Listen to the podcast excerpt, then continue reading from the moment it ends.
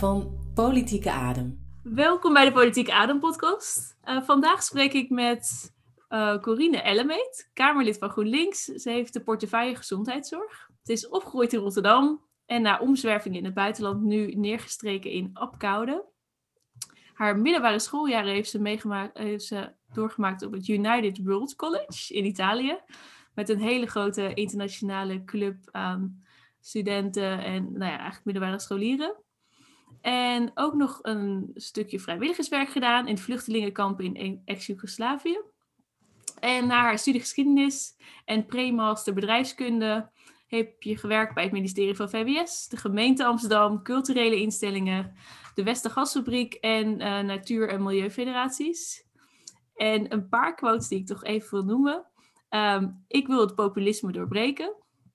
Het huidige neoliberale samenleving sluit mensen buiten en zet ze tegen op. En de allermooiste, politiek is niet voor bange mensen. Dankjewel, Corine. Welkom.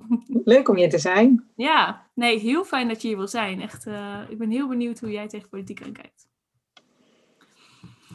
Um, ja, uh, zullen we even bij het begin beginnen? Waarom ben je eigenlijk ooit de politiek ingegaan?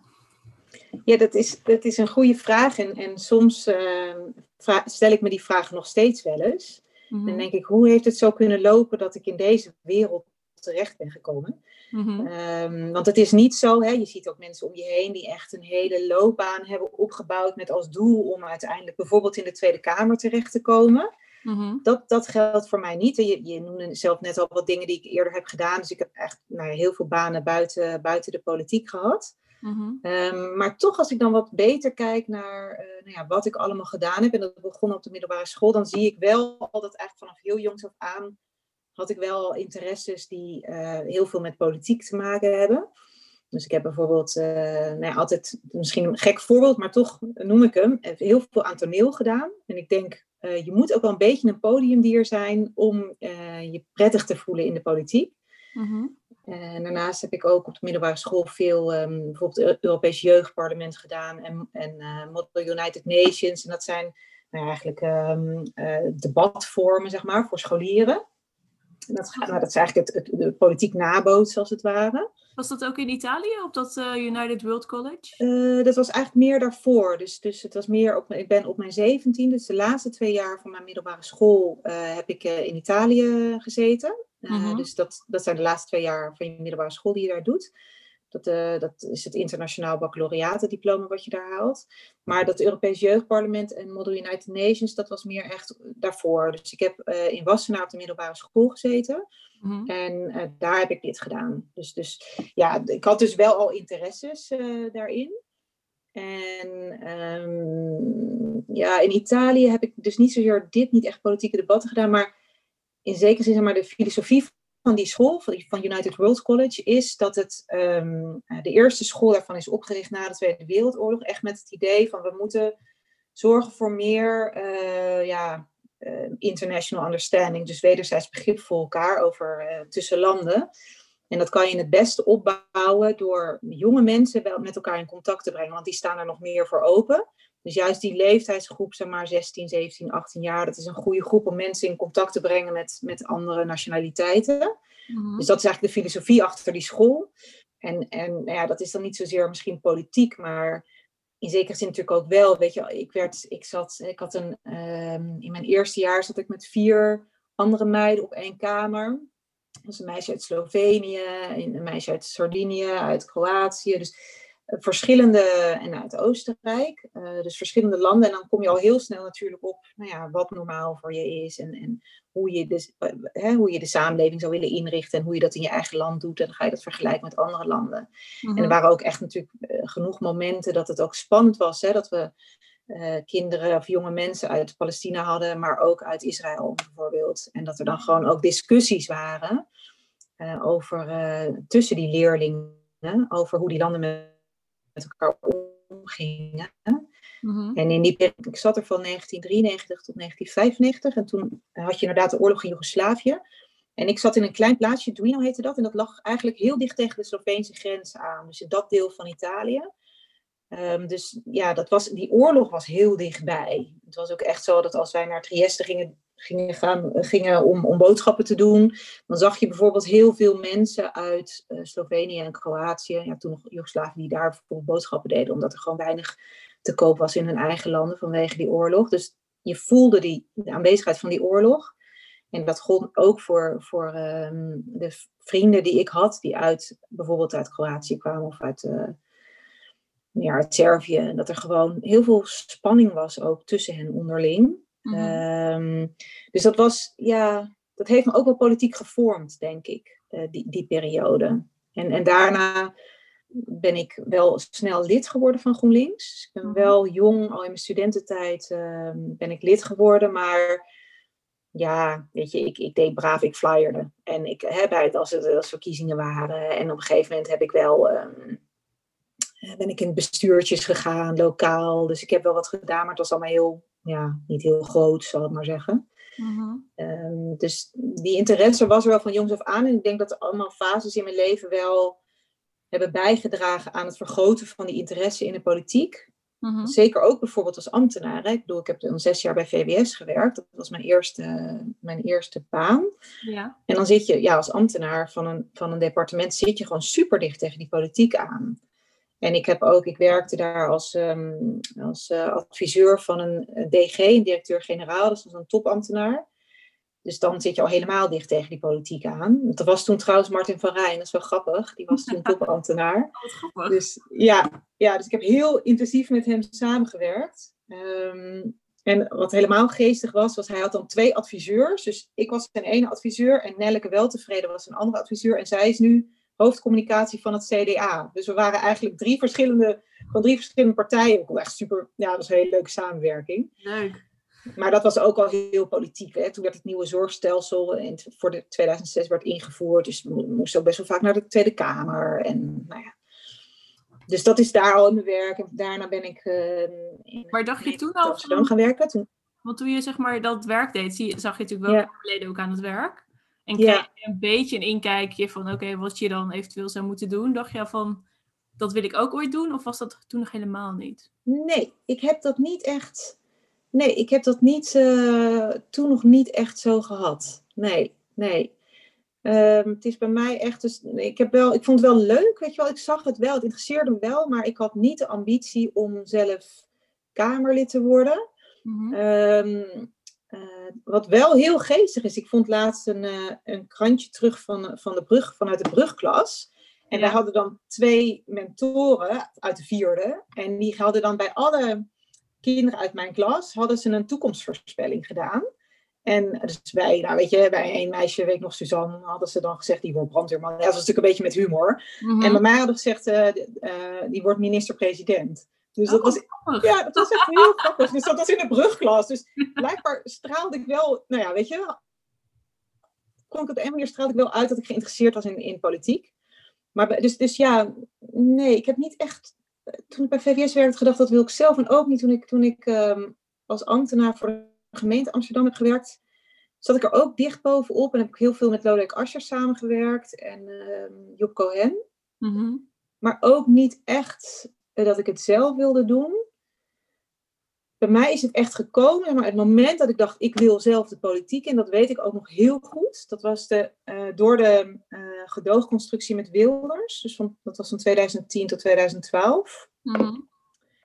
Dat vond ik zo schokkend, dat dat in ons land, ja, zo'n partij, die, die he, hele groepen Nederlanders zo wegzetten en, en nou ja, dat die uh, meeregeerde. Weet je, ik vond dat gewoon, op een hè, dat is een gedoogconstructie, maar dat vond ik zo, zo erg. Dat heeft mij echt, uh, dat was voor mij de trigger. Toen dacht ik, ik moet een daad stellen en ik, ik, ik wil niet meer langs de zijlijn blijven staan. Mm-hmm. Uh, dus toen heb ik me kandidaat gesteld voor de Tweede Kamer. Maar heel eerlijk gezegd dacht ik zelf, want ik was dus niet heel bekend in die partij. Of ik was niet, hè, dus ik heb altijd, nou wat ik zeg, andere, ander werk gedaan. Ik was wel lang lid, maar dus ik had helemaal niet verwacht dat ik hoog op de lijst zou komen. Dus ik dacht wel van, ik moet een daad stellen. En Mhm. ik ga me gewoon kandidaat stellen. En maar met het idee van, nou, ik zal op plek 40 komen of zo. Weet je, dus het was... Maar toen ja, ging ik die, die sollicitatieprocedure in. En toen ging ik iedere keer door naar de volgende ronde. Dus ik ging iedere keer in dat proces mijn ambitie bij, bij aanscherpen. Dus in het begin dacht ik nog, nou, het is heel mooi zijn als ik op die lijst kom. En na het eerste gesprek dacht ik, nou, top 20 moet wel lukken. Dus, en uiteindelijk dacht ik ook, nou wil ik gewoon in die top 10 komen. Dus dat En is ook gelukt. heb je gehad toen? Ehm, ik heb volgens mij drie gesprekken gehad. Dus het was een brief. En ehm, ja, volgens mij waren het drie gesprekken, als ik me goed herinner. Twee of drie. Ja. Dus het was een heel grappig proces. Dat het, eh, ja, hoe dat ging. Dat ging er best wel snel. Weet je, dat was in een, in, wat, wat, wat zal het zijn? Twee maanden of zo? Ja. Dat je dan al in die periode inderdaad van ik wil gewoon op die lijst naar ik wil naar de top 10 eh, gaat. Dus, hoe, eh, hoe kan dat, denk je? Dat je zeg maar, wat eigenlijk eerst dat je nou ja, bijna nul ambitie en dan toch groeit het op de een of andere manier. Nou ja, ik denk, ehm, ik was dus wel altijd geïnteresseerd. En ehm, ik denk dat het voor mij op dat moment, toen dat gebeurde in mijn land en met mijn land, dat ik dacht, ik wil verantwoordelijkheid nemen. Dus het is heel erg een verantwoordelijkheidsgevoel. Mhm. Eh, en dat ik dacht, dat kan ik nu, nu dit gebeurt, het beste in de politiek doen. Ja. Ehm, en ik denk dat dat een beetje mijn rode draad ook in mijn hele werk, in mijn hele leven is, dat ik graag verantwoordelijkheid wil nemen. En ik geloof helemaal niet dat dat alleen in de politiek is. Mhm. Dus ik, ik heb dat ook heel goed kunnen doen, zelfs hè, ook werkend bij een bedrijf. Ik bedoel, de Westergasfabriek, dat is gewoon een BV met aandeelhouders. Maar ik, dat, ook daar, hè, ook in, in, in bedrijven, eh, kan je verantwoordelijkheid nemen voor de samenleving. Dus dat kan natuurlijk op allerlei plekken, weet je wel. Ehm, alleen toen dit gebeurde met, met de PVV, toen dacht ik, nu moet ik bij de, in de politiek zijn. Dat is de arena waar ik nu ehm, het verschil wil gaan maken. En op welke plek kwam je uiteindelijk terecht? Ja, dat is dus heel grappig dat ik daar helemaal geen goed geheugen voor heb. Maar ik weet wel dat ik uiteindelijk, volgens mij was ik op plek ehm 9 gekomen. Want ik ben nog, ja, er was toen nog, eh, er zijn nog wat verschuivingen geweest tijdens het congres. Dus ik was nou ja, wat op een nog iets betere plek neergezet. En toen waren er bekende GroenLinksers die bij het congres, zeg maar, hè, dat kon het congres stemmen op die lijst. Dus die zijn toen wat omhoog gezet. Of ja, ge- gestemd, moet ik zeggen. Ehm, eh, maar goed, het was dus een hele mooie plek, ja. Nou, dat lijkt was, mij wel. ja, Ja. ja, ja. En toen uiteindelijk, zeg maar, tenminste even, ik heb je een beetje geresearched. In 2014 ben je er ingekomen, toch? ja, klopt, ja. Ja. Ja, het was, was, ra- was raar. Het was natuurlijk sowieso 2012 was voor GroenLinks geen goed jaar. Want er was heel veel gedoe tussen Jolande Sap en Tovik Dibi. En eh, nou ja, we stonden er niet goed voor in de peilingen. Dus ik wist al wel, zeg maar, tijdens die campagne van... Nou, ik ga niet in de Kamer komen, want dat zullen minder zetels worden. Ehm, maar ik heb wel heel actief toen die campagne meegedraaid. Ik vond het ook gewoon heel leuk om eh, door het land te gaan. En ja, al die afdelingen te leren kennen. Ik heb in 2012 echt wel die partijen een beetje leren kennen. Mhm. Eh, ik ben er echt helemaal vol voor gegaan. Eh, Mhm. Dus ik, ik genoot daar ook echt wel van, in die debatten en zo. Die verkiezingsdebatjes, weet je, vond ik allemaal hartstikke leuk. Ehm, maar goed, toen ben ik er niet ingekomen. En toen in 2014 eh, werd Linda Voortman zwanger. Zij was toen Kamerlid voor, eh, voor GroenLinks. En toen hebben ze mij gevraagd of ik haar ehm, wilde vervangen voor, tijdens haar verlof. Dus toen heb ik, eh, volgens mij was het 4,5 maand, heb ik in de Kamer gezeten. Mhm. En dat was best een spannende tijd. Dat was dus eind 2014, begin 2015.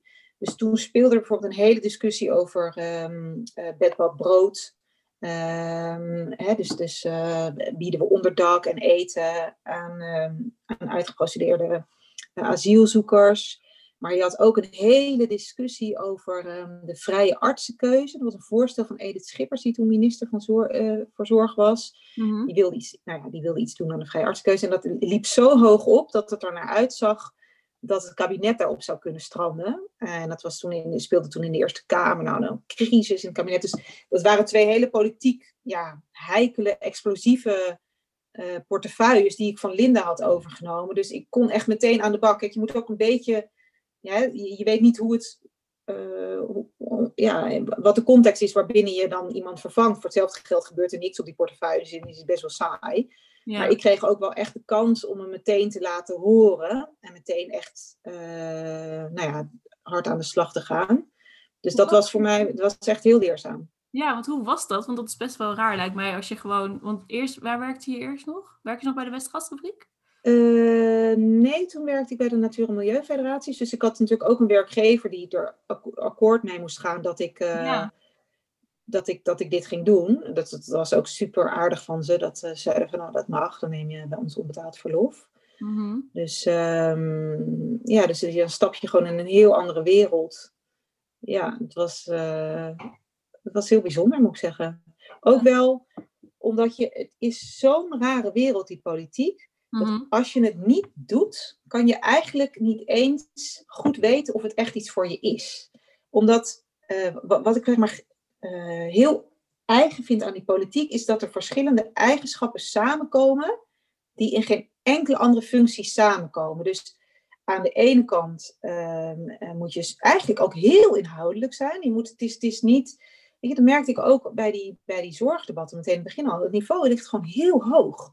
Ja. En dat is vaak niet het beeld dat mensen krijgen, maar, maar die, hè, die collega-Kamerleden van andere partijen weten gewoon ontzettend veel. Dus je komt er echt niet mee weg als je zo'n debat ingaat en je weet niet waar je het over hebt. Want dan kunnen ze je gewoon afmaken, zou ik maar zeggen, in dat debat. Hè? Dus, Ja. dus je moet veel weten, dat is, dat is de ene kant. Je moet ehm, eh, dat debatteren leuk vinden. Dus daar moet je ook een beetje de lol van inzien. Dus, dus eh, nou, elkaar, elkaars vuur aan de schenen leggen. Maar kon jij dat? Want dat heb je eigenlijk helemaal niet eerder gedaan. Ja, alleen in 2012 even. Ja, nou ja, je moet inderdaad, nou ja, wat ik zeg, van dat moet dus een beetje in je. Ik heb dus op school zo wel, maar dat was natuurlijk Ja. allemaal heel. Hè, toen was ik hartstikke jong, maar ik heb wel gedebatteerd. En het is ook een beetje iets wat denk ik in je moet zitten. Dat je dus, ehm, je kan het wel oefenen, maar ja, je moet het gewoon ook wel, wel leuk vinden. Dus ja, het is, je wordt, dat, is, dat is ook met dat vak, je wordt gewoon voor de leeuwen gegooid. Je kan je er niet echt helemaal op voorbereiden. Dus je moet inhoudelijk zijn, je moet van debatteren, houden, je moet ook best wel eens een podiumdier zijn. Dus je, moet, e- je weet niet van tevoren. Ik bedoel, wie, weet van tevoren of je dichtklapt als er een camera hè, voor je neus staat of niet. Of Mhm. dat je een groot publiek moet toespreken. Dus ja, die combinatie die is heel apart, vind ik, in, in de politiek. En, en dat vond ik het mooie van, van die vier maanden, dat ik echt kon ervaren van, is dit nou iets voor mij? En kan ik dit nou of niet? Mhm. En dat was eigenlijk perfect, weet je. Want dan hoefde ik niet in één keer vier jaar te doen. Dus ik kon het vier maanden doen. Toen kon ik ook heel over, wel overwogen kiezen van, eh, bij de volgende verkiezingen, van wil ik me weer kandidaat stellen of niet? Ja. En dat antwoord is ja geweest. Ja, ik heb er heel lang over eh, getwijfeld. Oh ja, vertel. Ja, ja. Nou ja, ik, ehm, ik vond het dus sowieso heel leuk, maar het is heel intensief. Mhm. Ehm, niet alleen qua tijd. Ik bedoel, het is gewoon een zware baan, dus je maakt lange dagen en ook wel eens in het weekend. En, eh, maar ook mentaal vooral. Dus het is mentaal heel intensief. Het is, het is heel moeilijk om het los te laten. Het is een wereld die je helemaal opslurpt, zeg maar. Het, is, je je wordt er, gaat er helemaal in op. Eh, en het is best moeilijk om, dan weer, om het weer uit te schakelen. Om, en he- ik heb een gezin, dus, dus toen, vier jaar geleden, mijn kinderen zijn nu 14 en 12, dus die waren toen eh nou, 10 en 6, Ja. 10 en 8. Ehm, dus ja, dat is wel nogal wat, weet je. Dus je wil er ook echt voor je gezin zijn en voor je man en, en, en voor je vrienden trouwens ook. Mhm. Dus nou, daar heb ik wel over getwijfeld van, ehm, wil ik, eh, ja, kan ik dit combineren en, en, en wil ik het combineren? En hoe zou dat komen dat, dat, dat deze wereld je zo opslurpt meer dan elke andere baan? Ehm, dat is een hele goede vraag. Ik denk dat dat ermee te maken heeft dat je, mm, het, eh, dat je heel erg persoonlijk, je persoon maakt heel erg onderdeel uit van je inzet. Dus Mhm. je inzet, je wil iets bereiken. Je inzet is niet alleen inhoudelijk, maar je inzet is persoonlijk. Je, je, je, je bent je bent de verpersoonlijking zeg maar, van je boodschap. En eh, dat is heel heftig. Je, je, je, ja, ehm, je, je, je stelt je daarmee per definitie kwetsbaar op, omdat je zelf onderdeel bent van ja, je strategie, zou ik maar zeggen. Weet je, wel? je wil iets bereiken en, en, eh, eh, ja, daarmee, daar, je, daar maak je zelf persoonlijk onderdeel van uit. Dat is, ja, pittig. Maar aan de andere kant is het natuurlijk ook, dit ligt wel gewoon een partijprogramma, wat je naar voren moet brengen. Is het dan dat je daar het persoonlijke in zoekt, dat je denkt, oké, dit, dit, is, dit vind ik ook en dit ga ik echt helemaal, want je kan natuurlijk wel zelf je accenten leggen. Ja, zeker. Ja.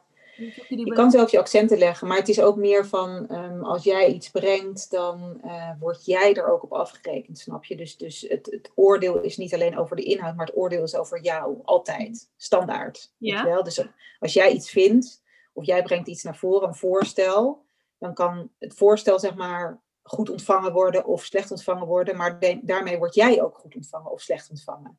Dus het is altijd ook hè, vanuit de media bijvoorbeeld, of is het een oordeel over de inhoud en een oordeel over jou.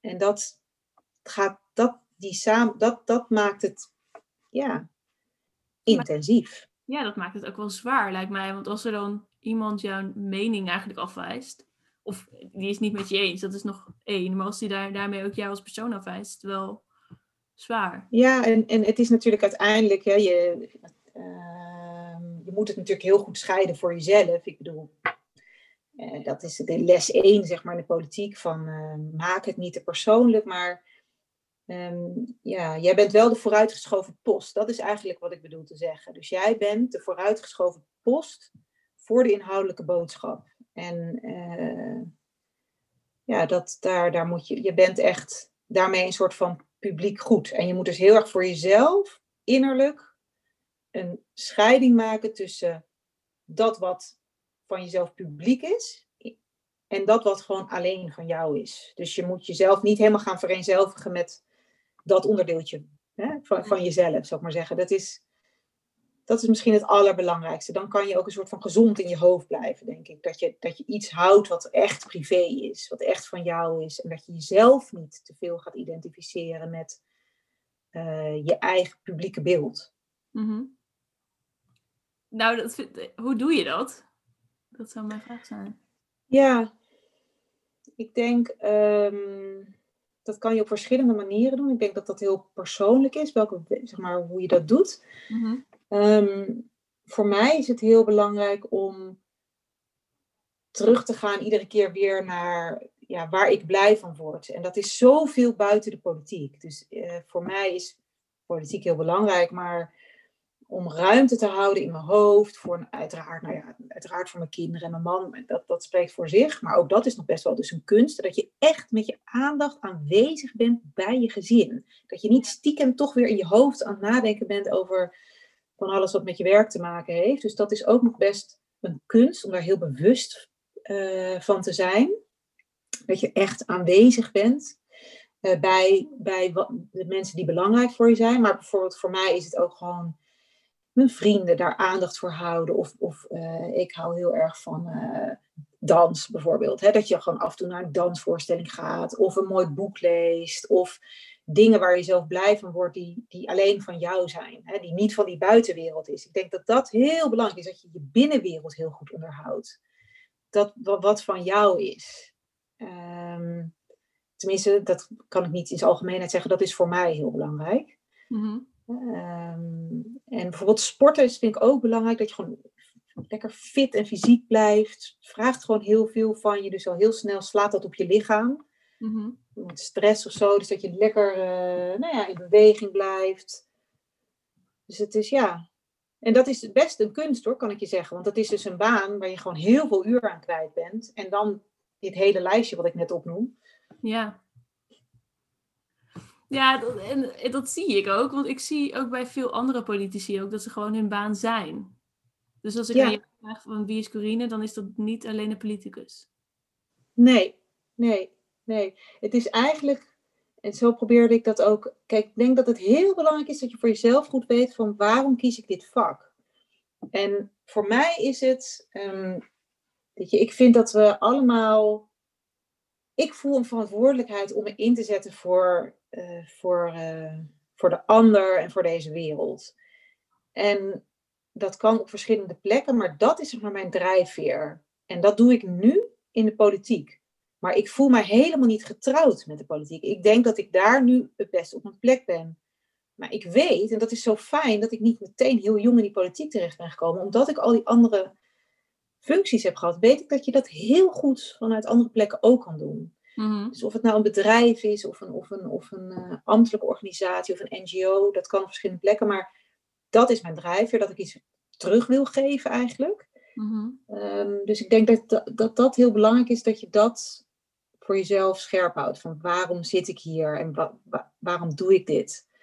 Eh, en en nou ja, ook dus dat je inderdaad er bij stilstaat van wie ben ik, weet je wel, wat, wat, wat is voor mij belangrijk? En daar toch iedere keer ook wel ja, weer naar terug gaat. Mhm. Om jezelf te blijven voeden, dat is gewoon heel belangrijk. Voor hetzelfde, als je niet uitkijkt, is dit een baan waarin je de hele tijd moet geven. Je moet de hele tijd voorstellen doen, je moet de hele tijd onderhandelen, je moet de hele tijd ad hoc reageren. Je, je zit zeg maar heel hoog in je, in je adem, bij wijze van spreken. Dus je zit de hele tijd, weet je, je rent van de een naar de ander en je moet door, door, door. Ja. Maar de kunst is, ik ben ook met- mediteren bijvoorbeeld begonnen. Dat is, voor mij vind ik dat heel mooi, dat je dan ook heel Mhm. erg teruggaat soort van naar die ademhaling, naar die diepe ademhaling. En dat, is, dat teruggaan naar die ademhaling is voor mij staat ook een beetje symbool van teruggaan naar wie je echt bent en wat echt belangrijk voor jezelf is. En dat is helemaal niet makkelijk.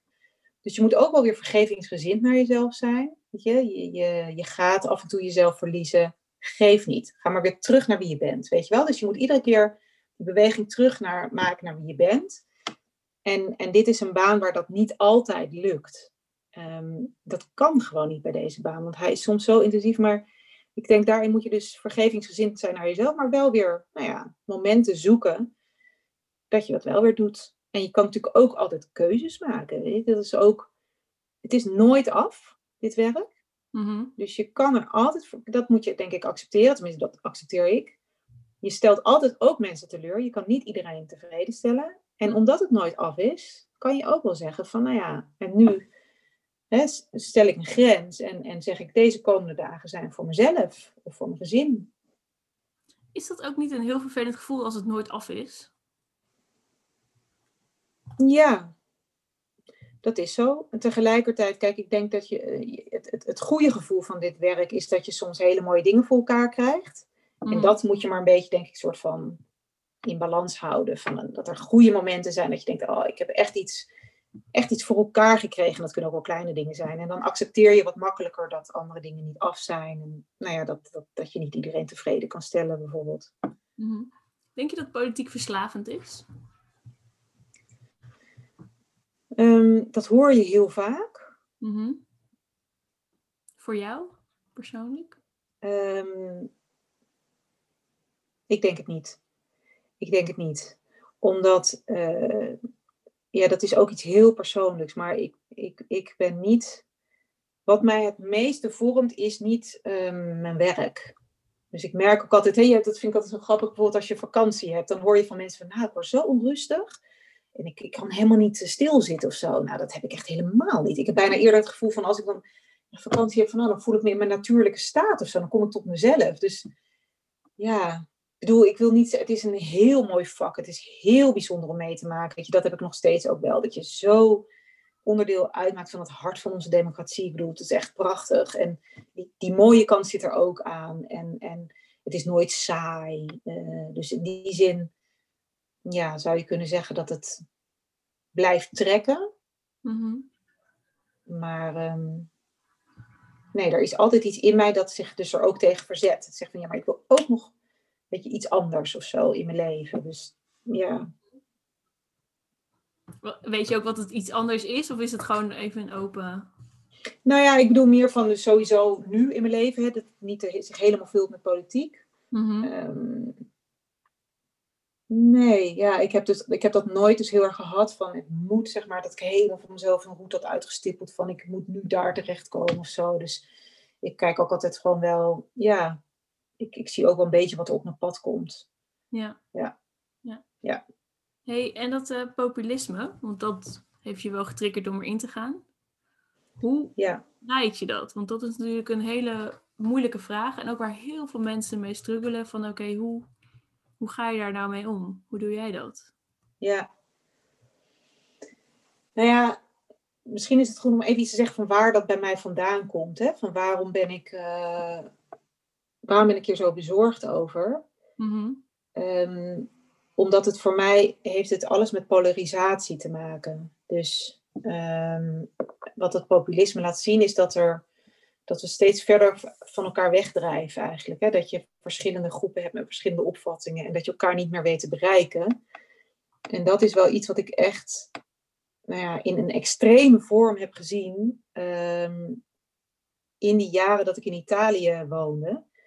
Uh, mijn, mijn kamergenootje kwam uit Kroatië. Ik ben heel veel met haar mee naar huis geweest. Ik ben heel veel in Kroatië geweest tijdens die oorlog. En uh, een oorlog is natuurlijk de meest extreme vorm van eh, uit elkaar drijven en elkaar niet meer weten te bereiken. En nou ja, een van de eerste fases, voor mijn gevoel, het populisme is, is een eerste, of is een vorm van uit elkaar drijven en elkaar niet meer weten te bereiken. En ik vond het gewoon zo aangrijpend om daar te zijn en te zien wat, wat een oorlog doet met een land. En, en met mensen, ook met jonge mensen. Weet je, ik was dan gewoon, we waren 17, 18. Eh, en dan spraken we af met, met vrienden van haar. En dan, weet je, jonge mensen. Ik, was, ik, ik, had, ik zat vol met idealen en, en, en, en vertrouwen in het leven en in, in de samenleving. En, in, en dat was allemaal weggeslagen bij die jonge mensen. Weet je, er was geen vertrouwen meer. Ze hadden het niet over wat ze later wilden gaan doen. Ze hadden het over vrienden die in het leger zaten, die gewond waren geraakt. Ze hadden het over hè, familieleden die hun baan in die oorlog kwijt waren geraakt. Het was gewoon zo heftig, zeg maar, wat dat met die jonge generatie deed. En ook ja, de haat, zeg maar, tegenover hè, de Serviërs bijvoorbeeld was dat toen, van elkaar niet meer kunnen begrijpen en bereiken. En, en ook bij haar, zeg maar, heel jong. Nou ja, het was, ja, er was weinig begrip. Zo. En dat, ik, dat, kan ik me in, dat kan ik invoelen. Maar het is wel heel heftig om dat mee te maken. Dat er gewoon mensen waren, hè, die heel lang samen leefden in dezelfde plaats. Um, mijn tante woont, woont, ook in Kroatië, woonde er toen ook. Ik ben ook veel bij haar op bezoek geweest. Ze woonde op een eilandje tegenover de uh, Split, aan de kust van Split. Mhm. En daar waren allemaal vakantiehuizen, bijvoorbeeld van Serviërs. Nou, die kwamen daar natuurlijk niet meer terug. Ik bedoel, het was oorlog, dus die waren gewoon verdreven uit. En hè, die, die, huizen stonden leeg. En het waren wel mensen die daar dus heel lang, iedere zomer, kwamen op dat eiland. En samen woonden en leefden met andere mensen, met Kroaten. En nou ja, dus je, je zag daar in de meest extreme vorm wat, ja, wat oorlog en wat de extreme polarisatie doet met een samenleving. En wij, kijk, in ons land we leven natuurlijk zo lang al in vrede, dat onze generatie uh, kan het zich bijna niet voorstellen dat je dat kwijt kan raken. En het is gewoon iets heel kwetsbaars. En het is iets, die vrede en die democratie. En daar ben ik me gewoon heel erg van bewust. En je moet daarin blijven investeren. En dat, dat populisme, dat is voor mij een vorm van ehm, eh, afwijzing van de ander. Weet je? En, en, en, en, en, en diepe onvrede. En daar maak ik me gewoon zorgen om. En daar moet je dus wat aan doen. Dus dat is een beetje zeg maar, waar het bij mij vandaan komt. Mhm. Dat, ik daar, uh, dat ik me daar zorgen over maak. En ja, hoe, hoe, wat, wat, wat kan je hier dan aan doen als politicus? Nou, het interessante is dat als je met elkaar in gesprek gaat, dus ook met mensen die heel anders denken, en je hebt echt aandacht voor het verhaal van die ander en voor die, voor die zorgen van die ander, dan is het vaak nog redelijker dan je denkt. Dus, dus er zit vaak iets anders achter. Hè? Ik bedoel, waar, mensen zijn, het zijn onzekere tijden voor heel veel mensen.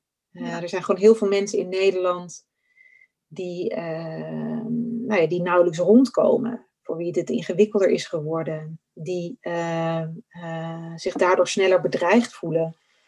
Het zijn vaak gewoon sociaal-economische zeg maar, angsten en zorgen die mensen hebben. En dat wordt dan daar wordt dan misbruik van gemaakt door sommige politieke partijen, door dat heel cultureel te maken. Hè, door een, het is altijd makkelijk om, om een, uh, een scapegoat te hebben. Hè, dus dus het, het komt door de moslims of het komt door. Terwijl, ja, ik denk als je echt de, de, de, legitieme zorgen van mensen uh, ziet en hoort en daar een oplossing voor weet te vinden Mhm. dan neem je die hele voedingsbodem voor het populisme, denk ik, ook weg. Mhm. en, en ik denk echt dat Nederland, zeg maar, dat is ook dat, dat, waarom ik zeg dat neoliberalisme is gewoon slecht voor Nederland. Ik denk dat er gewoon heel lang is er een, een, een best wel brede bovenlaag geweest in Nederland. Die dacht, ah, we hebben het allemaal goed, het gaat steeds beter. En we hebben gewoon zijn een hele grote groep uit het oog verloren. En, en, en, en dat is gewoon niet goed geweest. Weet je, we hebben niet de welvaart echt eerlijk gedeeld in Nederland. We hebben niet goed gezorgd voor, voor, voor armere wijken in Nederland. En ehm, eh, de middenklasse, lagere middenklasse, heeft het gewoon steeds moeilijker gekregen. En dat hebben we allemaal veronachtzaamd. Mhm. En ik denk dat dat gewoon echt slecht is voor ons land en ook gevaarlijk is. Dat je moet, een welvaartsstaat, hoe beter je welvaart verdeelt in een land, hoe gezonder je democratie. Dus ja, ik denk dat dat gewoon belangrijk is. Hoe pak je die problemen aan? Het is super ingewikkeld. Hè? Ik bedoel, dit klinkt allemaal mooi, maar hoe verander je het in de praktijk? Ja, Het is moeilijk. Ja. Ja. Ga je dan, zeg maar, in de Tweede Kamer zelf, als je in debat gaat, ga je dan eens met, in debat met PVV of met eh, Forum voor Democratie? Of... Ja, zeker. Ehm, kijk, het, het, het, het, het, het op- opvallende is dat bijvoorbeeld ehm, als het gaat over de zorg, Mhm. dan is de PVV ehm, best een linkse partij, om het zo maar te zeggen. Dus het is niet een, een partij waarin hun, hun opvattingen over bijvoorbeeld de islam of zo aan de orde komen. Dus het is niet een. eh, ik heb niet heel veel conflicten met Fleur Agema bijvoorbeeld in mijn Nee. debatten over zorg. Ja, soms wel, maar niet extreem. Nee. Dus het hangt heel erg, denk ik, van je portefeuille af. Ik merk bijvoorbeeld wel meer bij cultuur. Dat ik, eh, ik ben ook cultuurwoordvoerder. Mhm. En daar heb je, wat dat doet, Martin Bosma doet dat eh, voor de PVV. Dat is een beetje hun partijideoloog. Dus Mhm. dan hebben we wel echt clashes, weet je. En dan komt hij met, eh, hè, dan is het altijd Zwarte Piet. Gaat het, hebben het over cultuur en dan begint hij, heeft zijn hele inbreng gaat dan over Zwarte Piet, weet je wel, zo. Of, ehm, eh, ja, Wat zeg je dan als hij over. Want jullie hebben een cultuurdebat, gaat, dat is helemaal niet het thema. En dan zegt hij allerlei dingen over Zwarte Piet. Nou ja, kijk, het beste is vaak om, om, niet, om niet nog meer podium te geven, maar soms draait hij het ook om. Hè, of dan zeg je, dan hebben we het over, eh ik weet nog een tijdje terug, hadden het over het Slavernijmuseum, dat er een Slavernijmuseum moest komen.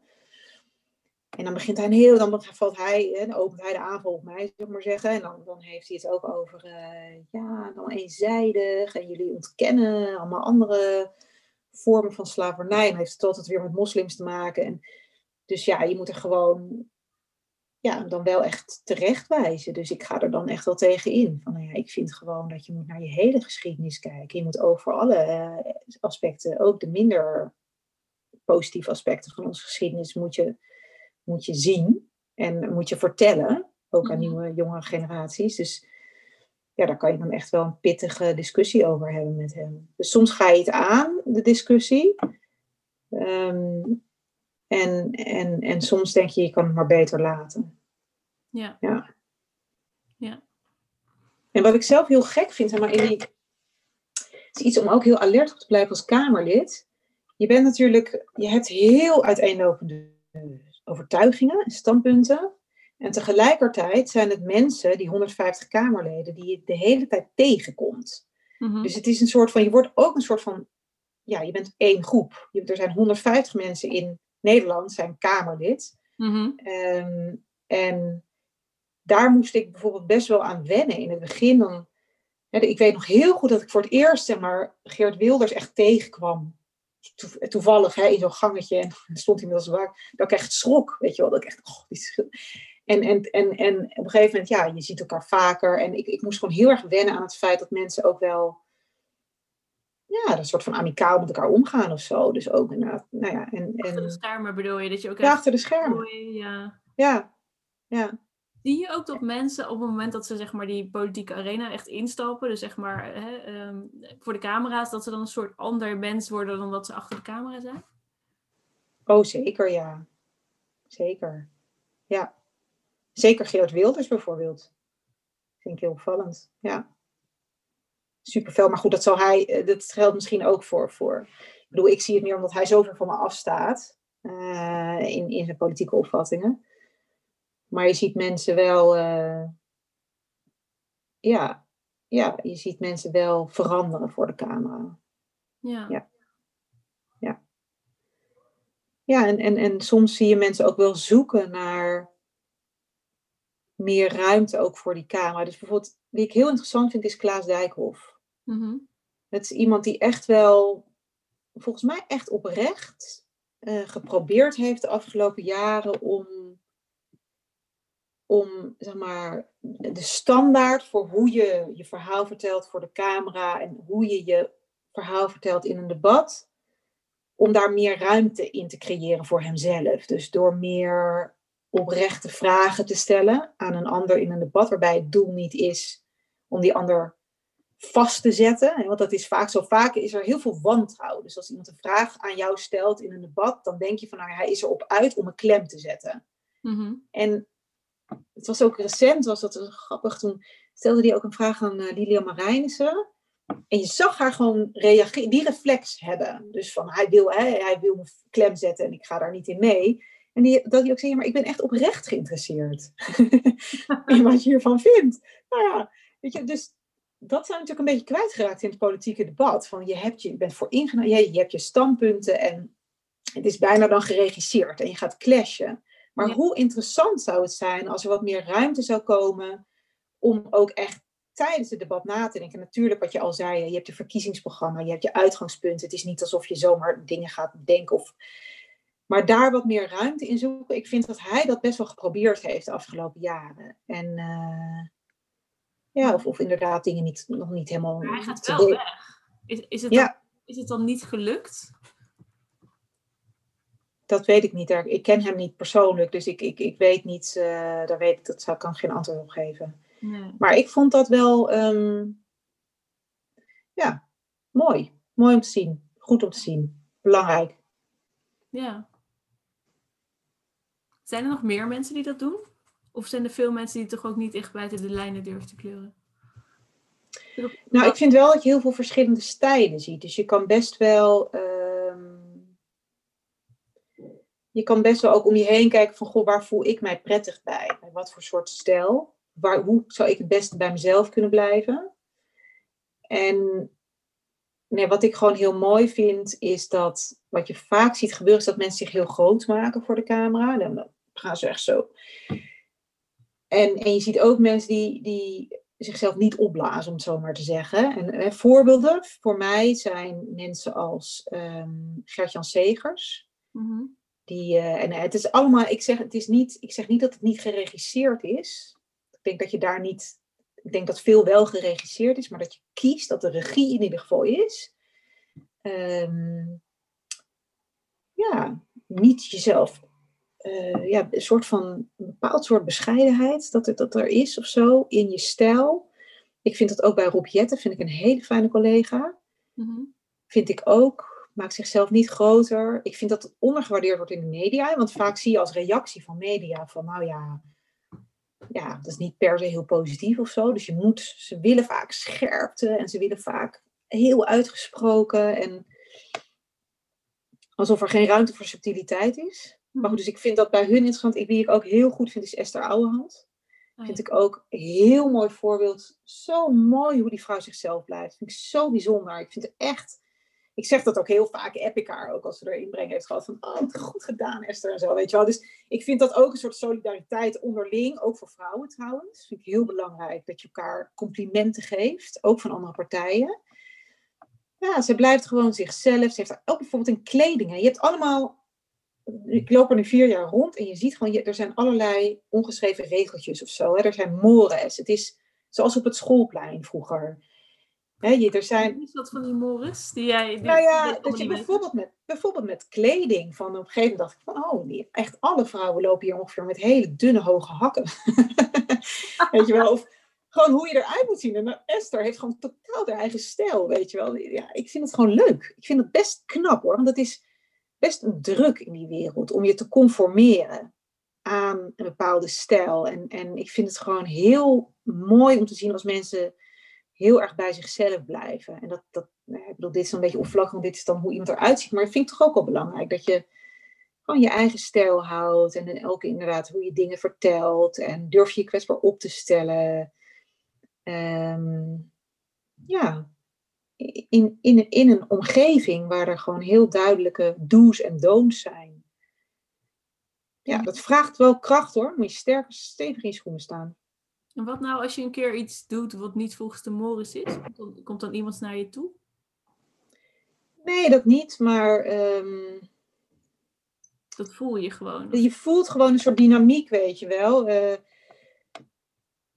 ja, je voelt een dynamiek van hoe het hoort. Of, of bijvoorbeeld ja, wat, wat de klassieke machtspartijen zijn en hoe die zich tot elkaar verhouden. En uh, dat dat toch de norm is. En dat als je niet zo'n klassieke machtspartij bent, dat, het, ja, dat je dan toch een beetje anders bent. Um, en hoe... het, is, het, is, het is impliciet vaak hoor, maar het is een soort nu. Ik denk dat het heel subtiel is. Ja. Heb je, daar, heb, heb je daar iets van een voorbeeld van? Of dat je gewoon merkt van. Want de klassieke machtspartijen zijn dan denk ik de PvdA, de VVD, het CDA. Um, en GroenLinks wordt dan anders benaderd? Um, ja, ik denk. Uh, doe het wisselt een beetje. Dus het is ook persoonlijke relaties. Dus voor mezelf sprekend heb ik met een paar mensen gewoon bijvoorbeeld heel goed contact binnen de VVD. Dus dan speelt dat wat minder. Maar ik denk even hoog over, weet je wel, dat het. Uh, ja, dat er wel. Uh, het is heel moeilijk om echt een concreet voorbeeld te noemen. Maar sneller naar elkaar verwijzen in een debat. Hè, zoals mijn collega van die in die partij zegt of zo. Dat je meer van. Ja, dat dat voor, meer voor de hand ligt. Dat je dan verwijst naar zo'n andere klassieke partij, zou ik maar zeggen. Um, goed, er zijn genoeg uitzonderingen op te verzinnen hoor. Het is niet zo alsof het altijd zo is, maar het is, soms voel ik het wel nog dat dat zo is. En dat, dat je nog steeds, um, nou ja, dat je nog steeds, uh, dat het niet vanzelfsprekend is dat je voor een andere koers kiest of zo. Mm Maakt het dat ook zo moeilijk om verandering vanuit de politiek te bewerkstelligen? Omdat er al zo'n stevige cultuur is van hoe het moet zijn? Ja, ik denk uh, dat dat soms wel pittig maakt. Ik denk dat het daarom bijvoorbeeld ook heel goed is om ook te investeren in relaties. Um, met, met mensen van andere partijen. Kijk, weet je, in de, in, in de politiek al heel snel is de neiging om de verschillen uit te vergroten. En dat moet ook, hè, in campagnetijd, je moet laten zien waar je voor staat. Mhm. En dat is voor de kiezer het duidelijkst als je de verschillen iets uitvergroot. Maar ik denk uiteindelijk om dingen voor elkaar te krijgen, is het ook heel belangrijk dat je op zoek gaat naar wat je bindt. Mhm. Welke overeenkomsten er zijn. En dat lijkt soms niet, hè? Uh, dat, dat, dat is niet iets waar je meteen aan denkt als je aan de politiek denkt. Terwijl ik bijvoorbeeld zelf doe dat wel. Dus ik zoek ook met partijen die in heel veel opzichten ver van mij afstaan, bijvoorbeeld de VVD, zoek ik ook naar overeenkomsten. Omdat ik denk, zo breng je, wat je vroeg hè, van hoe verander je, hoe breng je verandering teweeg. Ja. Dat is ook door daar naar te zoeken. Dus dat je misschien nou ja, sommige thema's die ik belangrijk vind, dat je die uh, ja, uh, probeert samen op te pakken met, met, met een VVD. Hè. Uh, die zij misschien niet in eerste instantie boven aan hun lijstje hadden. Maar als ik ze erop wijs en we hebben het gesprek daarover, dan denk ik, oh ja, inderdaad, dat is best, best een interessant onderwerp. En laten we daar samen in optrekken. of, mhm. of met de ChristenUnie, het kunnen met allerlei partijen zijn. Maar, uh, of zelfs de SGP. Ik heb bijvoorbeeld samen met Kees van der Staaij een initiatiefwet gemaakt over het uh, stoppen van de aanbestedingen in de, in de jeugdzorg en uh, de WMO. nou, de SGP, ik bedoel, ik clash, kan echt keihard clashen met Kees van der Staaij over alles wat met abortus en euthanasie bijvoorbeeld te maken heeft. Maar het is juist ook heel interessant om hem dan op te zoeken op onderwerpen waar we elkaar wel in kunnen vinden. En ik denk dat dat heel belangrijk is, dat we daar oog voor houden in de politiek, van wat bindt ons wel. Ja, en hij, want ik zag dat je ook gepleit had voor om de vijf dagen bedenktijd af te schaffen over abortus. Ja. Ik denk dat Kees het daar niet mee eens is. Nee, absoluut niet. maar dan kan hij wel dat scheiden op het moment dat jij naar hem toe komt, kunnen we zeg maar ja. over, uh, ja. Ja, sterker nog, ik vind het dus een hele leuke collega. Kan ik enorm met hem lachen. En weet je, dus Kijk, je hoeft niet alles met elkaar te delen. En ik denk dat het gewoon heel belangrijk is, dat heeft ook met dat populisme te maken. Je moet ook niet zelf in je eigen bubbel blijven zitten. Dus je moet met elkaar echt. In, in, het, in het debat is soms dus dat ruimte, weinige ruimte voor het gesprek. Maar ik denk dat het in de politieke wereld, zeg maar buiten dat debat en ook binnen het debat, maar ook daarbuiten, dus belangrijk is om als Kamerlid echt oprecht het gesprek aan te gaan met de ander. De ander in een andere partij. Om ja, uh, toch te kijken van goh, waar kunnen we elkaar wel in vinden. Uiteindelijk, je hebt zoveel partijen in Nederland, in, in, in onze Tweede Kamer. Je moet het met elkaar doen. Je kan het niet alleen voor elkaar krijgen. Dus, dus ja, daar ben ik dan naar op zoek. En, en dat is echt wel leuk. En dan zie je ook, ja, gewoon eh, ook hele leuke persoonlijke kanten van mensen. Ik heb bijvoorbeeld ook toen we hadden een, uh, als, als uh, Kamerfractie voor GroenLinks. Uh, dat zullen alle fracties hebben hoor. Maar dan heb je van die evaluatiemomenten, dat je functioneringsgesprek toen had ik ook, dacht ik van nou, ik vraag wat feedback van mensen, niet alleen binnen de partij. Toen heb ik ook Kees gevraagd om feedback te geven. Nou, dat vond hij echt zo leuk. En daarna vond hij zo.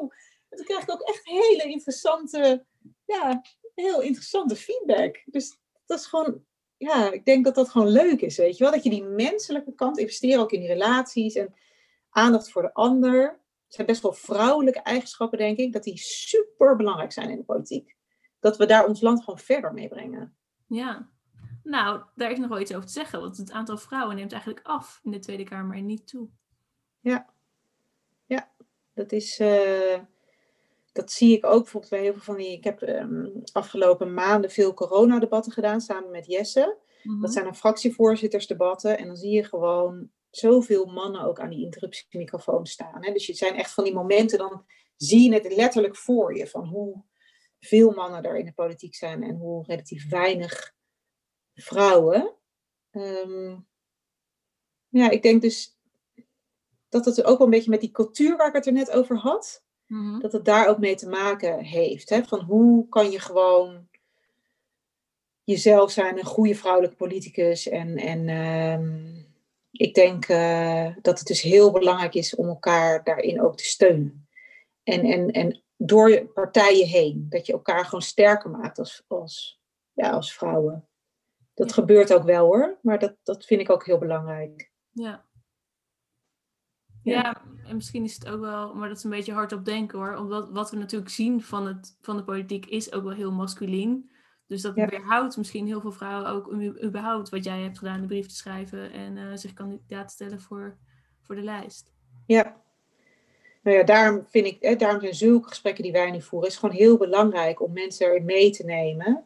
En vrouwen ook vertrouwen te geven. Um, en en nou, het ook te hebben over de mooie kanten van de politiek. En ook, kijk, uiteindelijk wil je ook verandering. Dus je wil dat hele masculine. Je wil dat er ruimte is voor uh, je kwetsbaar opstellen. Je wil dat er ruimte is voor ja, een eigen stijl. En dat is, dat is gewoon daarom, ja. Daarin zitten we, heb, heb ik soms het idee dat we nog bijna aan, hè, dat we nog heel dat we nog een lange weg te gaan hebben, laat ik het zo zeggen. Ja. Ja. En waarom denk je dat vooral? Nou ja, omdat uh, precies wat je zegt, van als je naar het debat kijkt, of hoe het gevoerd wordt en hoe hard het kan zijn, uh, hoe de media daar ook hè, de, misschien ook nog best wel een masculine blik heeft. Mm-hmm. Dat, uh, dat doorbreek je niet 1, 2, 3. Ik denk, daar moet je wel realistisch over zijn. Maar goed, er zijn ook, hè, dus ik bijvoorbeeld, dat, uh, je moet kijken naar rolmodellen en, en mensen als Jacinda Ardern, weet je wel, dus gewoon politici, ook niet alleen in Nederland, maar, maar in het buitenland. Of je denkt, nou, die doen dat toch super knap, weet je, die empathie inzetten in je politiek en, en ook gewoon, ja, bedoel, het een hoeft het ander niet uit te sluiten. Hè. Dat vind ik vaak, wordt het zo'n beetje zo gebracht. Ja, of je bent empathisch en soft en, en, en, kwetsbaar. Of je, bent, je kan heel duidelijk zijn. Dat is natuurlijk onzin. Je kan het ook allebei. Dat laat zij heel mooi zien. Ja. Maar ik denk dat, gewoon, dat we echt nog in de fase, dat we nog in de fase zitten waarin rolmodellen gewoon heel belangrijk zijn. Ja. Zie je jezelf ook als een rolmodel? Uh, ja. Ja, zeker. Ik heb um, volgens mij zo twee jaar geleden meegedaan aan een uh, project van een uh, student aan de Kunstacademie Den Haag. Mm-hmm. En die had, die had ook een project over vrouwelijke rolmodellen. En die had mij gevolgd en geïnterviewd over in de politiek. Dus had verschillende vrouwen, verschillende werelden gevolgd en geïnterviewd. En daar een heel nou project van gemaakt. Dus dat was voor mij een soort van heel concreet voorbeeld van dat ik denk, oh ja, zij komt naar mij en ze ziet mij zo. En ik denk uh, ja, dat dat ook een deel van die verantwoordelijkheid is. Weet je, ik kan hem dragen. En, en tuurlijk, ik, ik, voor mij hè, is het, ik betaal ook een prijs met deze baan.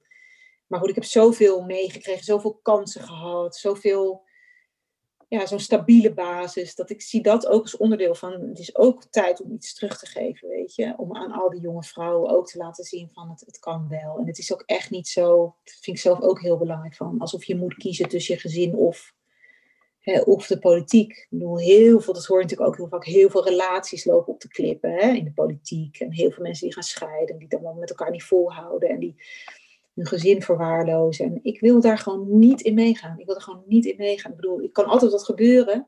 Je hebt geen enkel garantie op, op, dat het allemaal goed gaat, maar überhaupt uh, dat, je je, dat je gezin zou moeten opgeven voor, voor een politieke carrière. Ik vind dat gewoon niet goed en niet van deze tijd. En ik vind echt ja, dat we daar zelf bij zijn om onze grenzen aan te geven en, en om ruimte te houden voor andere dingen. Ik denk ook echt, weet je, op een gegeven moment kom je weer tot, tot creatievere ideeën. Uh, als je ook eventjes op adem bent gekomen. Dat je, dat je even wat anders hebt gedaan. Of aan het hockeyveld hebt gestaan uh, bij je kind, weet je wel. Dus dan even je hoofd leegmaken en dan komen er ook weer goede ideeën. Dus ik denk dat het ook gewoon weet dat je er beter in wordt in je werk. Ja. Maar dat, dat vind ik dus ook wel belangrijk. Dat je gewoon ja, een rolmodel bent en ook aangeeft van je hoeft niet alles op te geven voor zo'n baan. Nee, mooi. We zijn al bijna weer een uur aan het kletsen. als je nou, eh, misschien was dit al een heel goed advies hoor, maar als je nou een advies zou willen geven aan iemand die er nog in gaat of eraan in wil gaan, of een vrouw die nu zit te luisteren en denkt, ja, ik vind het eigenlijk wel interessant. Wat zou dan jouw advies zijn? Ja, misschien mijn persoonlijke advies is: ehm, het hoeft niet als je 22 bent of 23. Of je, je kan echt, je bent ook heel waardevol in de politiek als je eerst andere dingen hebt gedaan. Mhm. Dus denk niet, het is nu of nooit. Uh, ik merk dat mijzelf dat gewoon heel veel uh, zekerheid geeft ik weet dat er allerlei interessante plekken buiten de politiek zijn. Kijk, wat je misschien het meest kwetsbaar maakt, is dat je denkt dat je hele leven of je carrière afhangt van die politiek. En dan zie je dat mensen rare dingen kunnen gaan doen, omdat ze die positie niet kwijt willen raken. En ik denk als je gewoon ook nou ja, andere banen hebt gehad, dan zit je, zit je er wat relativerender in. En ik denk dat je daar misschien wel een beter politicus van wordt. Mooi. Mooi advies, denk ik het geeft wat ruimte voor iedereen die ook jonger is. Je hoeft niet zo in één niet nu. Nee, het hoeft niet. Nee. nee. Het is tijd. Ja. Ja. Mooi, dankjewel. Graag gedaan. Leuk. Heb je nog iets wat je wil zeggen? Of denk je van nee, dit is een mooie afsluiting? Volgens mij was dit goed. Ja. Dankjewel. Exhale the bullshit. Dankjewel voor het luisteren naar de podcast van Politiek Adem. Wanneer dit je geïnspireerd heeft, dan kun je mij helpen om ook anderen te inspireren. Om te laten zien dat de politiek zoveel meer is. Laat een review achter op iTunes.